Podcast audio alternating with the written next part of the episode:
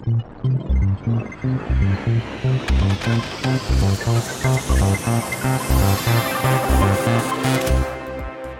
привет! С вами Константин Романов, директор по продуктам и технологиям больших данных Билайн, и это подкаст «Большая дата» обо всем, что связано с большими данными, искусственным интеллектом и как это помогает бизнесам. И сегодня у нас тема «Как большие данные помогают нам находить лучшие треки и подкасты на Яндекс Музыке». И у меня в гостях Анатолий Старостин, руководитель службы развития технологий медиа-сервисов Яндекса. Анатолий, привет. Привет. Конечно же, Яндекс Музыка знают многие и слушают. Это очень популярный сервис, но в целом вообще музыкальных сервисов очень много.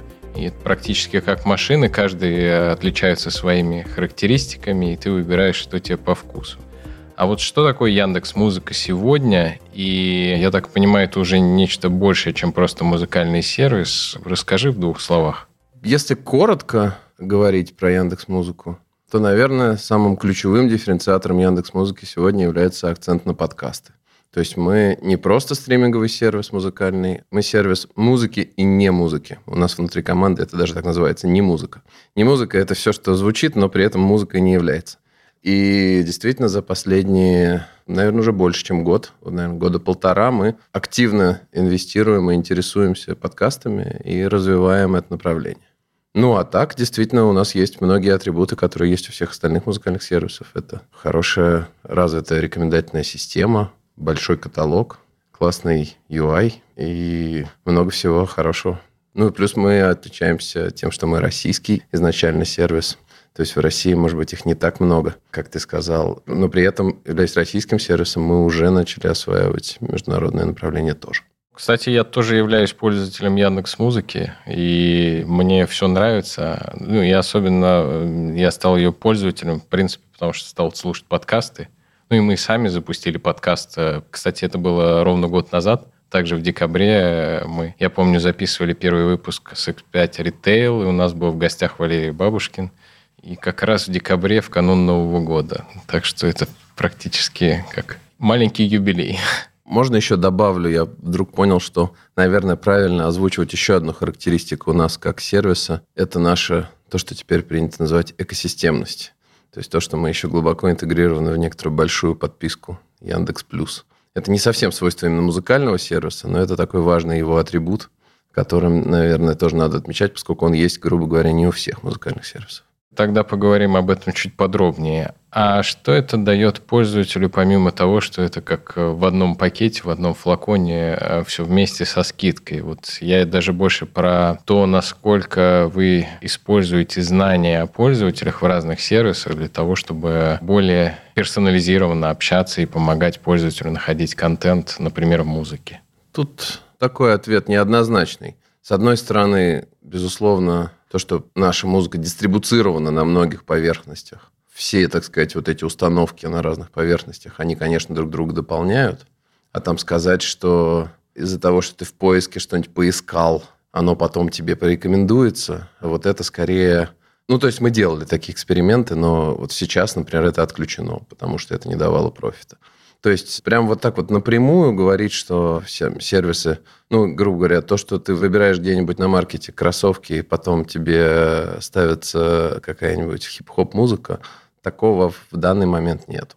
Я просто подумал, что вот, например, ты в поиске ищешь какую-то информацию про певца или треки, и тут, который потом тебе это попадает в рекомендациях звучит как бы разумно. Возможно, действительно Еще на раз, практике. Да, мы так делали, но по сути ты тратишь довольно много усилий, потому что это все-таки два разных сервиса, они, в общем, со стороны Яндекс, кажется, вот написано буковкой «Я», и все, это они все Яндекс, да, а нас уже там 10 тысяч человек, и внутри кластеризация очень мощная, и отдельные команды должны друг с другом договариваться, как, как будто бы они отдельные компании. Поэтому не всегда не все легко сделать. И надо просто понимать, приносит это профит или нет. Это, безусловно, возможно. Я повторюсь, мы даже делали такие эксперименты, но они не дали настолько большого профита, чтобы это, например, направление развивать. Ну, это вот конкретно кейс с поиском. Да? Понятно, что, например, какая-то синергия с видео, ну, вот с кинопоиском нашим, она чуть-чуть плотнее. Мы делаем разную кросс-сервисность. На Яндекс.Музыке есть, например, киноплейлист Это плейлист из саундтреков к фильмам, которые ты смотрел на кинопоиске. И он многим нравится, потому что это какое-то такое дополнительное напоминание. Вообще, кросс-сервисность – это в конечном счете, конечно, наш козырь. И мы стараемся сращивать все сервисы, которые в подписке у человека находятся, чтобы он чувствовал пользу от одного сервиса в тот момент, когда пользуется другим, и наоборот. Я уже представил себе ситуацию, как я еду на Яндекс Такси, и тут включается мой любимый трек прямо в такси. И не скажу, что это сейчас в продакшене, но точно были такие эксперименты. Прямо что оно играло. Мне кажется, это вообще предвосхищает ожидания пользователей. Ну, Звучит круто. С, с такси чуть сложнее, потому что с такси все эти взаимодействия с водителем, чего водитель хочет, не хочет, поэтому проще в дорогих сегментах. Я за такси боюсь сейчас говорить точно, потому что это совсем другая команда, и не подпишусь, так сказать. Про драйв, например, точно помню, мы же специально интегрировали в Яндекс Драйв э, музыку чтобы у тебя играла твоя музыка. И до пандемии, я помню, я на драйве ездил очень много. Мы в тот момент с женой продали одну из машин, у нас было две. Одна ее, другая моя. Я сказал, теперь у нас будет одна машина, а все остальное будем добивать Яндекс Драйвом. Давай так поживем. Она сказала, окей. И я начал жить так, прям вот я катался на драйве почти каждый день. И то, что мне включалась моя персональная музыка, это было круто. Я очень этому всегда радовался. Да, согласен. Теперь поговорим про музыку саму по себе. Вообще, какие данные вы собираете о пользователях? Вообще, что вы знаете о людях, о треках, о исполнителях? Что интересного есть у вас в арсенале? Вообще, это, конечно, большой разговор. Что мы знаем о пользователях? Отвечаю. О пользователях мы в первую очередь знаем то, что они слушают. То есть в данном случае это все-таки основная информация. Мы действительно протоколируем, кто какой трек в какой момент запустил. Ну, понятно, что это все там анонимизировано и все такое по правилам GDPR. Но, по сути, у нас для каждого вот этого уникального идентификатора пользователя есть статистика его прослушиваний. Мы знаем, что он в какой момент запускал и сколько времени прослушал. Это базовая вещь. Кроме того, мы знаем про пользователей, ну, какие-то данные, которые есть в аккаунте, то, что называется Яндекс Паспорт, это единый аккаунт, ну, там какие-то вещи угаданы, если пользователь надо что-то заполняет явно, там пол, возраст и так далее. Но эти вещи, естественно, учитываются в рекомендациях. Просто вопрос, насколько много они дают профита для рекомендаций, это хороший вопрос, можно попозже обсудить. Главное, наверное, что мы знаем про контент. Все-таки мы контентно-ориентированный сервис, и здесь надо говорить в первую очередь про ту метаинформацию, которая у нас есть про контент. А здесь, ну, большое богатство. Во-первых, у нас есть та информация, которую предоставляют правообладатели, поскольку Яндекс Музыка – это сервис, где размещен, так сказать, легальный контент, лицензированный у правообладателей. Соответственно, есть процессы отгрузки информации от правообладателей к нам, и они все постоянно на регулярной основе идут. В день в сервис вливается много тысяч треков. Это трудно поверить, но можно подумать, откуда их столько вообще в мире берется. Но это так. И со всеми этими треками приходит простая метаинформация, которую предоставляют правообладатели. Это жанры, ну, естественно, там название альбома, название артиста, название трека. В общем, вся текстовая информация. С подкастами, например, еще описание приходит. Ну, обложки какие-то, картинки – вот это все приходит от правообладателя и какие-то теги. Вот теги очень важны, жанровые. И мы их используем для рекомендаций, конечно же. Ну, вот какой-то такой джентльменский набор. Тексты тоже есть, они могут пригождаться. Раз уж заговорили про рекомендации, конечно же, интересно спросить, а как построена рекомендательная система именно в музыке и в чем ее отличие, ну, например, от рекомендаций в фильмах? То есть здесь же тоже контент, есть какие-то особенности? Наверное, особенностью некоторой по сравнению с другими рекомендательными системами, даже Яндекса, является объем контентной базы. Все-таки это там 70-80 миллионов треков приблизительно. Я не помню точную цифру, но порядок такой.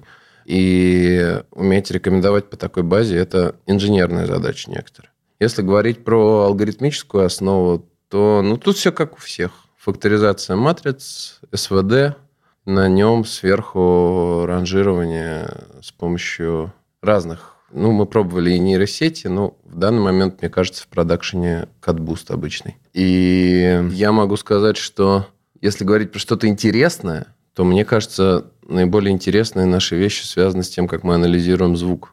И что мы умеем с редким контентом работать, на который мало информации о прослушиваниях. И мы умеем предсказывать его внутренний вектор, который получается в результате матричной факторизации. Его для редких треков предсказать почти невозможно, потому что на него просто нет статистики. У нас обучена умная нейросеть, которая вот этот вот хвост обрабатывает. И таким образом мы можем довольно редкие треки вытаскивать, которые в Discovery сценарии, они будут у людей появляться. Потому что мы просто потому, как они звучат, угадываем, на что они еще похожи, грубо говоря. То есть, по сути, вы слушаете треки, чтобы их рекомендовать. Ну, понятно, что это делает машина, но... Можно так сказать, да. Это довольно интересно. Ну, насколько я знаю, мы тоже не одни в мире, кто так пробует. Spotify, например, наверняка, в смысле музыкальных рекомендаций, он все равно впереди планеты всей, поэтому они, конечно, так тоже пробовали. Тут главный вопрос, у кого оно лучше или хуже работает. У нас, у меня есть, так сказать, пруф внутри команды, что эксперимент когда с вот этими нейронными признаками, он был удачный, он был зеленый. Прямо сессии выросли, и людям стало больше нравиться. Круто. Тогда сразу же в догонку вопрос. Допустим, я выпустил новый трек. Хочу, чтобы он стал популярным, потому что я знаю, что он бомбический. Вот что там должно быть такое, чтобы он попадал в рекомендации, исходя из того, что он новый, понятно, что прослушивания нет, и он должен как-то расти что надо делать? Или как это сделать? То есть, может быть, какие-то фишки для трека, теги, там, не знаю, описание? Я не дам рекомендаций здесь, потому что в общем, мы стараемся этот сценарий как бы не поощрять. Это же похоже на накручивание рекламы или чего-то такого, да? Ну, то есть мы стараемся, чтобы контент органически как-то слушался у нас на сервисе. У нас нет модели, чтобы мы специально по заказу промоутили тот или иной трек. Поэтому я бы не сказал, что есть какие-то простые рецепты. Если говорить, например, про подкасты, ну, предоставлять как можно больше какой-то информации, описания, все везде заполнять. Но сказать, что после этого оно сразу взлетит в топ почему-то по сравнению с еще другими песнями, которых тоже много, и другими подкастами. Так нет, поэтому рецепт хорошего контента, он все еще неизвестен. Контент сам себя продает, как известно. Ну, то есть просто надо писать хорошие песни, и люди начнут тебя слушать. Ну, здесь вопрос, если ну, оно не попало в рекомендации, то его никто не послушает. Ну, поэтому... Там с некоторого момента происходит такое перещелкивание, что если чуть-чуть начинают слушать, то дальше, ну, как, не знаю, как посты на Фейсбуке. Если пост фиговый, то он очень быстро тонет. А если его начинают поддерживать, один лайк, второй, третий, он начинает показываться следующим людям. Здесь какой-то такой же эффект происходит. Ну, вот я не знаю, я могу на примере своего личного опыта. Я еще музыкант, помимо того, что работаю в Яндекс Медиасервисах. У меня есть группа, называется «Большое спасибо». Мы играем джаз-рок, довольно такой забористый, я бы сказал, с профессиональными музыкантами. Я сам выступаю как писатель текстов. И мы, честно, вложились и записали альбом, разместили его на Яндекс Музыке и так далее. Ну, он никуда сам не пророс, и он так и лежит, на нем очень мало прослушиваний. И у меня даже толком нету возможностей. Ну, я могу прям пойти в редакцию и сказать, пожалуйста, разместите мой альбом на первой странице там. Но они скажут, ну, вообще-то мы так не делаем. Даже и не важно, что ты тут с нами работаешь. А сам по себе он не вытащил, потому что, ну, как бы наша группа малоизвестная. И это такое абсолютно что-то нишевое для очень узкого круга людей. Поэтому, мне кажется, неправильно вообще рассматривать стриминговый сервис как инструмент раскрутки. Раскручиваться музыканты должны по-другому. А стриминговые сервисы позволяют их потом слушать. Ну, просто в эпоху самоизоляции музыкантам и так стало тяжело. Они не могут давать концерты. И, по сути, стриминговые сервисы стали одним из основных каналов. Поэтому такой логичный вопрос. Насколько я знаю, у нашей редакции есть проекты, связанные с начинающими артистами. Есть такой инструмент, называется Play-Off. Мы с помощью этого инструмента проверяем интересных нам начинающих артистов. Они заполняют специальную форму, и мы пробуем ставить их треки на релевантную аудиторию, как бы, ну, в каком-то смысле бустить. То есть немножко в обход рекомендаций. Такой инструмент существует. Иногда это помогает, потому что действительно, если он начинает хорошо в таком потоке перформить, ну, значит, он молодец, и вот оно зацепляется, его начинают больше слушать. То есть такой инструмент как бы помощи начинающим артистам сейчас один у нас есть. Вот это прикольно. Мне кажется, надо взять на вооружение э, новоиспеченным артистам. Мне, как пользователю Яндекс Музыки, не раз возникал вопрос, я вижу и плейлист дня, и плейлист с Алисой. Какие в них отличия и почему их два? Ну, там вообще-то есть еще дежавю, есть премьера. Ну, у там нас, другие названия, а, вообще похоже, чем В последнее время у нас очень бурно развивалась вот эта парадигма, что мы делаем умные плейлисты. То есть есть обычные плейлисты, которые либо люди вообще сами собрали, либо редакция собрала. Они статические. Вот их разместили. Их очень много, по ним можно искать, находить. Это стандартное такое потребление, можно сказать, еще дорекомендательное. И то даже в таких плейлистах можно делать так называемое персональное ранжирование, но про это позже. Но в целом это все эпоха, можно сказать, до рекомендаций. Плейлисты собирались всегда. А когда появляется рекомендательный движок, начинаешь думать, а как его использовать? И возникает два варианта. Вот у нас их было два долгое время. Сейчас мы вообще работаем над некой синергией этого дела. Один вариант – это делать бесконечный поток, постоянно меняющийся. Это мы называли радио. Он быстро очень реагирует. Скипнул, лайкнул, дизлайкнул, поток сразу поменялся, оно реагирует. А второй вариант – это такие плейлисты, которые тоже с рекомендациями, но собираются тебе раз в какое-то время. Некоторые раз в день, некоторые раз в неделю. И они, например, удобны тем, что их можно в офлайн загрузить. Например, знаешь, что там на дачу едешь, берешь, сохраняешь плейлист дня в офлайн, и неважно, есть у тебя интернет или нет. Ну, в общем, это другой вариант. Зато они не могут динамически измениться в течение дня. То есть это такой как бы гибрид статики и динамики. И вот этих умных плейлистов мы придумали довольно много в разное время. У них у каждого свой колорит, и в них немножко используются разные рекомендательные формулы. На примере плейлиста с Алисой могу, наверное, так ответить. Плейлист с Алисой был придуман как экспериментальный формат, в котором Алиса комментирует треки, которые будут дальше звучать. Причем она может комментировать их по-разному. Она может какую-то интересную историю рассказывать там, про артиста, про саму песню, про вообще жанр что-нибудь говорить. А может просто объявлять. Сейчас в эфире то-то, то-то и то-то. И есть аудитория вполне стабильная, которым нравится так слушать. Я сам к ней отношусь, например, потому что мне нравится, когда мне называют песни, которые я слушаю. Мне нравится, когда мне о них что-то сообщают. А вот эти реплики называются шоты. Ну, соответственно, можно задать вопрос. У вас что, есть шоты прям на весь-весь контент? Это же на все миллионы треков. И, конечно, мы ответим нет. К сожалению, у нас нету шотов на весь контент. Поэтому в данном случае, чтобы этот продукт выглядел достаточно плотным, насыщенным информацией текстовой, нужно рекомендации смещать. И мы их смещаем в сторону тех треков, про которые есть информация.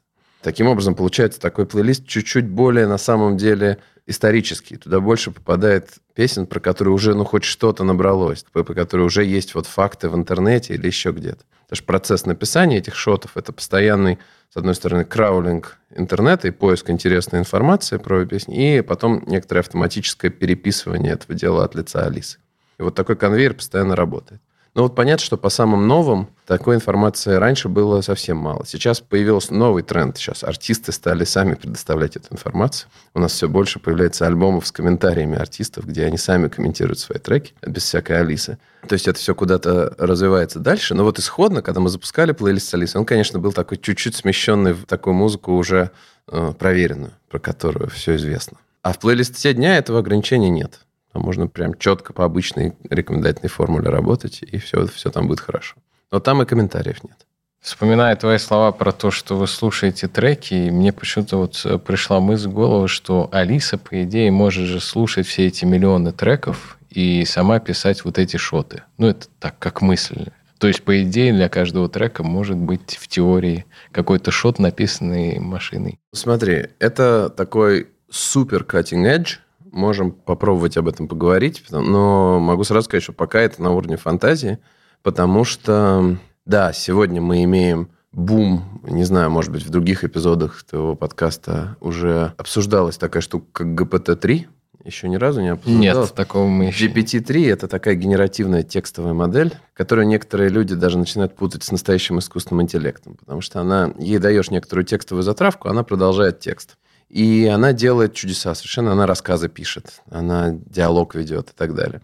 И кажется, что там прям какое-то интеллектуальное существо сидит. На самом деле это просто очень глубокая языковая модель, которая на там, 170 миллиардах параметров и петабайтах текстовых данных обучена. И, соответственно, как бы кажется, что все, машина уже может тексты прям генерировать редакторские. Но главная проблема с этими моделями, что они не занимаются написанием правдивой информации. Это такие фантазеры. Модели, она просто придумывает. Ты ей можешь написать что-нибудь про артиста там, в 1990 году, не знаю, Андрей Макаревич что-нибудь, и она тебе напишет это что-нибудь. Но это будет абсолютно не соответствовать действительности. То есть в данном случае генеративная модель как бы тебе напишет честный текст на русском языке, но это будет то, что называется fake news. И как научить такие системы генерировать то, что на самом деле правда, это уже задача совершенно следующего порядка. Поэтому мы пока не знаем, честно говоря, метода автоматической генерации корректного текста на русском языке в нужном стиле, содержащего правдивую информацию. Вот так задача еще не решена. А какие в итоге плейлисты зашли больше всего пользователям? Вот за что они сейчас голосуют своими прослушиваниями? Конечно, плейлист дня. Это ходовой наш продукт. Мы много про него и писали, и говорили, и больше всего вкладывали в него ресурсов. Плейлист дня – это продукт, который слушают каждый день. Я не скажу точные числа. Ну, скажем так, в день пользователи делают порядка 130 миллионов прослушиваний. Вот большая доля из них, существенная доля из них – это плейлист дня. Ну, давайте скажем, не знаю, 30%, например. Хотя не факт. Это действительно много-много-много стримов. Потому что это удобно. Потому что человек просто берет, выходит из дома утром, что мне послушать. Плейлист дня, зеленая кнопка, все, поехали. Так это и работает. Одна кнопка во всем удобно. Да. Согласен полностью. В принципе, вы же, получается, видите все, что слушают, видите тренды, видите, какие треки популярны, какие нет. Подкасты, по идее, вы можете даже выпускать свои чарты и делиться с ними с звукозаписывающимися студиями, артистами. Вы это сейчас делаете? Да, или только у нас и есть Яндекс Чарты, он много кого интересует, его упоминают, он становится постепенно таким барометром в мире музыки, российской во всяком случае. Вот, если что-то попадает в чарты Яндекс Музыки, это хороший сигнал, потому что этот чарт э, полностью автоматический. Значит, это некоторая органическая ситуация. А были какие-то интересные тренды за последний год или за последнее время? Ну, я не знаю, там, хип-хопа пошел рок, там, или... Я сейчас теоретически говорю, а так, что в последнее время интересного происходило? Подкасты, подкасты. Вот это главный тренд. Не музыкальный контент. Он действительно пошел очень сильно вверх. В четыре раза он за этот год, по-моему, вырос. И, кажется, продолжает расти. И вот то, что мы сейчас с вами записываем подкаст, это тоже сигнал косвенный много людей в разных местах планеты сидят в такого рода студиях и записывают такого рода разговорный контент. Ну, значит, как минимум мы в тренде. Безусловно. И плюс мы активно занимаемся рекомендациями подкастов и сейчас набираем постепенно базу как раз прослушиваний и тоже учимся кластеризовывать пользователей по интересам и вот это все, потому что рекомендации подкастов все-таки довольно специфическая задача. Она такая уже немножко начинает напоминать рекомендации скорее где-нибудь в Дзене, текстовые рекомендации. И у нас такого опыта еще пока было мало, поэтому мы вот сейчас догоняем. В общем, очень скоро на сервисе рекомендаций подкастов уже станут такие довольно суровые, хорошие.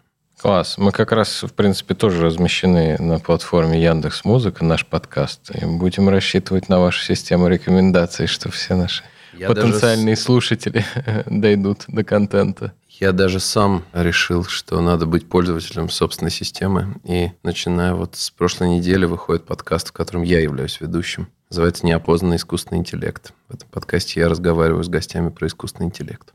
Поэтому я пытаюсь на себе опробовать все. И наши все инструменты для подкастеров и так далее, я их еще тестирую просто как пользователь, внутренний пользователь. И как слушатель, конечно, тоже я слушаю подкасты иногда. Ну, я считаю, что это самый правильный подход, когда ты сам пробуешь продукт, прежде чем выпустить на рынок, ну или хотя бы в процессе, чтобы понять, как он работает на себе. И это работает везде. Неважно, музыка, не музыка, подкаст. Ну да, вот и с музыкой, видишь, я тоже уже рассказал. с музыкой, получается, тоже. У меня все-таки есть музыкальный контент, который я сам сделал. Хорошо. В принципе, вообще там год 20 подходит к концу. В нем было очень много разных вещей происходило. И самоизоляции, и пандемии, и разное происходило с людьми, и с бизнесами. Что вот такого интересного происходило с сервисом Яндекс Музыка за этот год? Что вообще происходило, может быть, с пользователями? Чем бы ты хотел поделиться? Какие-то инсайты для слушателей? Вообще у нас есть традиция подводить итоги года. Мы это всегда делаем в нашем продукте в Яндекс Музыке. И, например, сейчас там есть плейлист, ну, грубо говоря, итоги 2020 года с точки зрения твоего прослушивания. И можно как минимум его открыть, и он такой очень ностальгический. Ты прям вспоминаешь все, что происходило в этом году, потому что, на самом деле, наша жизнь очень сильно ассоциируется с музыкой, которую мы слушаем. Ну, у меня вот так было. Я его сегодня утром слушал и прям вспоминал, во, это было тогда, это было тогда. И оно такая вот перемотка назад. Это с точки зрения как вот польского опыта. Ну, плюс будут, конечно, новогодние всякие спецпроекты. Как говорится, stay tuned.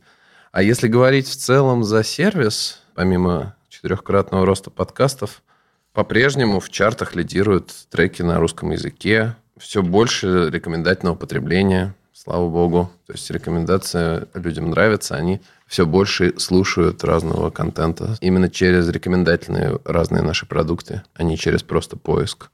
Ну, если по контенту совсем говорить, я вот знаю про Моргенштерна. Вот он сейчас везде взлетел, и у нас он тоже, это видно, он взлетел.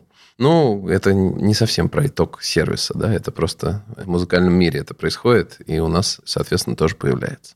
В общем, все довольно закономерно. Все, что происходит, все довольно закономерно. Ты заговорил про ностальгический плейлист года, и я подумал, а было бы круто вообще ностальгический плейлист жизни. То есть из каждого момента жизни у тебя песни, получается, там за всю твою жизнь, мне кажется, это вообще было бы нечто бомбическое. Это хорошая идея. Я точно знаю, что она обсуждалась в команде. Наверное, когда-нибудь это будет реализовано. Наверное, сервис должен еще некоторое время пожить, чтобы у нас было как можно больше пользователей, которые с нами уже прям совсем долго. Ну вот я могу на примере Фейсбука сказать своего тоже, что поскольку я его уже, наверное, лет 10 веду, то вот сейчас начинается уже. Он начинает мне напоминать какие-то вещи, которые прям были давно, про которые я действительно уже забывал, и они прям вызывают ну, всякие такие эмоции это действительно работает. Я как раз тоже подумал о похожем примере. И, кстати, это тоже ваш сервис э, Яндекс Диск, где я храню фотографии, который мне периодически напоминает, что было в каком-то году или в какой-то момент э, несколько лет назад, и это действительно там наталкивает на разные эмоции. Ну и плюс какая-то, да, прикольная персонализация. Как минимум nice to have, что называется. Да, я думаю, что что-то такое наверняка когда-нибудь у нас будет. Говоря про будет, у вас наверняка есть какие-то планы, как вы собираетесь дальше развивать Яндекс Музыка. Понятно, что будет э, много работы с рекомендательными системами, потому что это практически маст для любого медийного сервиса. Но что вот такого интересного вы запланировали? Может быть, какие-то эксперименты? Опять же, что-то связанное с искусственным интеллектом? Что бы ты хотел рассказать? Яндекс традиционно не рассказывает о планах. Нас учат этому, так сказать, со школьной скамьи, яндексовской школьной скамьи. Поэтому я могу рассказать просто в принципе про задачи своей службы. Моя служба называется служба развития технологий медиасервисов. Это такое место, где мы куем какие-то наукоемкие, новые технологические решения, которые впоследствии улучшают, бустят продукты медиасервисов. Продукты медиасервисов – это музыка, это кинопоиск, это афиша. Афиша сейчас, конечно, чуть-чуть на паузе благодаря пандемии, а кинопоиск, наоборот, расцветает. И все решения, которые мы сейчас пробуем делать, они так или иначе направлены на благо этих сервисов. Поскольку многие из них, правда, наукоемкие, и некоторые даже, осмелюсь сказать, революционные, то мне не хочется про них сейчас говорить раньше времени. Ну, потому что, когда придет время анонсировать, мы будем анонсировать. Поэтому я могу только сказать про общее направление. Мы, конечно, будем работать с рекомендациями, и никуда они от нас не денутся. И в рекомендациях есть очень много всего, чего поделать. Это очень интересная штука. Причем рекомендации как аудио, так и видео. В целом я говорю, что мы уже сейчас как команда занимаемся и тем, и другим. Для нас это вообще становится все более и более единым каким-то организмом много всего с Алисой происходит и будет происходить. И не случайно мы делали, не знаю, плейлист с Алисой, который мы сегодня обсуждали. Потому что Алиса – это совершенно новый тип потребления. Новый тип даже, я бы сказал, взаимодействия. Ну, например, вот весь этот год происходил проект и продолжает развиваться, который называется «Шоу с Алисой». Это, на самом деле, развитие этой идеи плейлиста с Алисой. Изначально появился плейлист с Алисой, потом стало появляться шоу с Алисой. Это почти то же самое, только Алиса берет на себя еще больше. Она не просто комментирует песни, она прямо становится таким радиодиджеем. Она тебе и погоду рассказывает, и новости, потом музыку включает, потом комментарий к песне дает, и все в таком едином миксе. Ну вот этот продукт наверняка будет развиваться. Он совместный. Его делаем и мы, как медиасервисы, и центральный Яндекс, как команда Алисы. Ну и вообще в Алисе много чего будет связано с музыкой и дальше, потому что основное потребление музыки пока еще приложении. Но вот я могу из интересного сказать, что потребление в станциях, колонках, начинает догонять потребление с веба. Оно уже абсолютно сопоставимо. Поэтому все, что мы будем делать, так или иначе будет влиять на Алису. Ну и, и Алиса будет влиять на нас. Потому что это музыкальный сценарий в Алисе, он очень... В некотором смысле в колонках он просто главный. Это основной. Алиса, включи музыку. И в этом смысле мне очень всегда отрадно, что так сложилось, потому что моя собственная судьба так и сложилась. Я сначала пришел в команду Алисы как разработчик, сделал там музыкальный сценарий, а после этого сротировался в Яндекс Музыка, в медиасервисы и стал уже руководителем. Поэтому я в каком-то смысле это все там тогда стартовал вместе с командой. И теперь уже из медиасервисов, из командной музыки я продолжаю активно контрибьютить в музыкальный сценарий и его развивать. Поэтому музыкальный сценарий в Алисе, конечно, будет развиваться, и все это будет происходить. Ну и третье направление нашей группы – это секретные проекты. Это то, что называется венчурные проекты, про которые мы, в общем, не рассказываем, потому что это попытка, так сказать, найти что-то совсем новое, что-то рискованное, но что выведет нас куда-то на какие-то новые, может быть, рынки. Но так или иначе связанные, конечно, с музыкой и видео.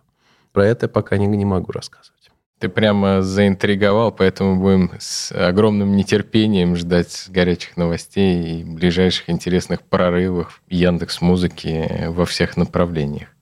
И завершая наш выпуск, э, во-первых, хотел поздравить с наступающим Новым годом наших слушателей и тебя, и поблагодарить за то, что в канун Нового года нашел время – Напомню, что э, сегодня у меня в гостях был Анатолий Старостин, руководитель службы развития технологий медиа-сервисов Яндекса. Спасибо еще раз, Анатолий. Спасибо, Константин, было очень приятно и интересно. И с нами был подкаст «Большая дата» обо всем, что связано с большими данными и искусственным интеллектом. И я, Константин Романов, директор по продуктам и технологиям больших данных Билайн. Всем спасибо и с наступающим Новым годом. С Новым годом. Пока.